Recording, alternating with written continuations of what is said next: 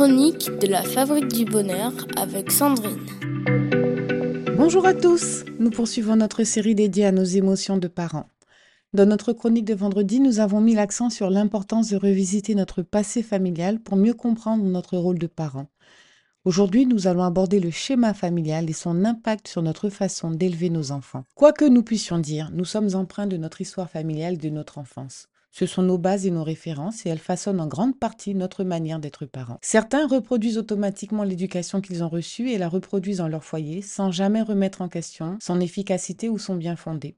Mais parfois, malgré leurs efforts, il arrive qu'ils se sentent confus et constatent que quelque chose ne va pas. Pour comprendre nos enfants et avoir une attitude juste envers eux, il est essentiel de ne pas être enfermé dans les schémas rigides hérités de notre propre éducation ou encore trop marqués par notre propre histoire. Cela nécessite un travail sur soi, une introspection profonde pour revisiter notre passé familial et personnel. Se poser des questions essentielles sur l'éducation que nous souhaitons donner à son enfant est alors primordial. Est-ce que l'éducation que je souhaite donner à mon enfant reflète vraiment qui je suis? Correspond-elle à mes valeurs et à mes idéaux? Suis-je pleinement à l'aise avec cette approche éducative? Prendre du recul sur notre passé familial nous permet de réaliser que certaines pratiques nous appartiennent pleinement, tandis que d'autres ne nous correspondent pas du tout. C'est un peu comme faire le tri.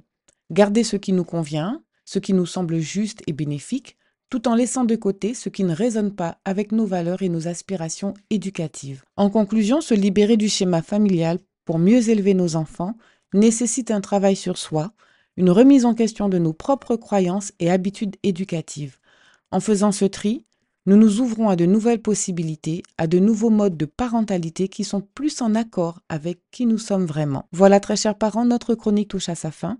Je vous retrouve demain matin pour la suite de notre série. N'oubliez pas que chaque pas que nous faisons vers la compréhension de nous-mêmes en tant que parents est un pas vers une éducation plus éclairée et plus authentique pour nos enfants.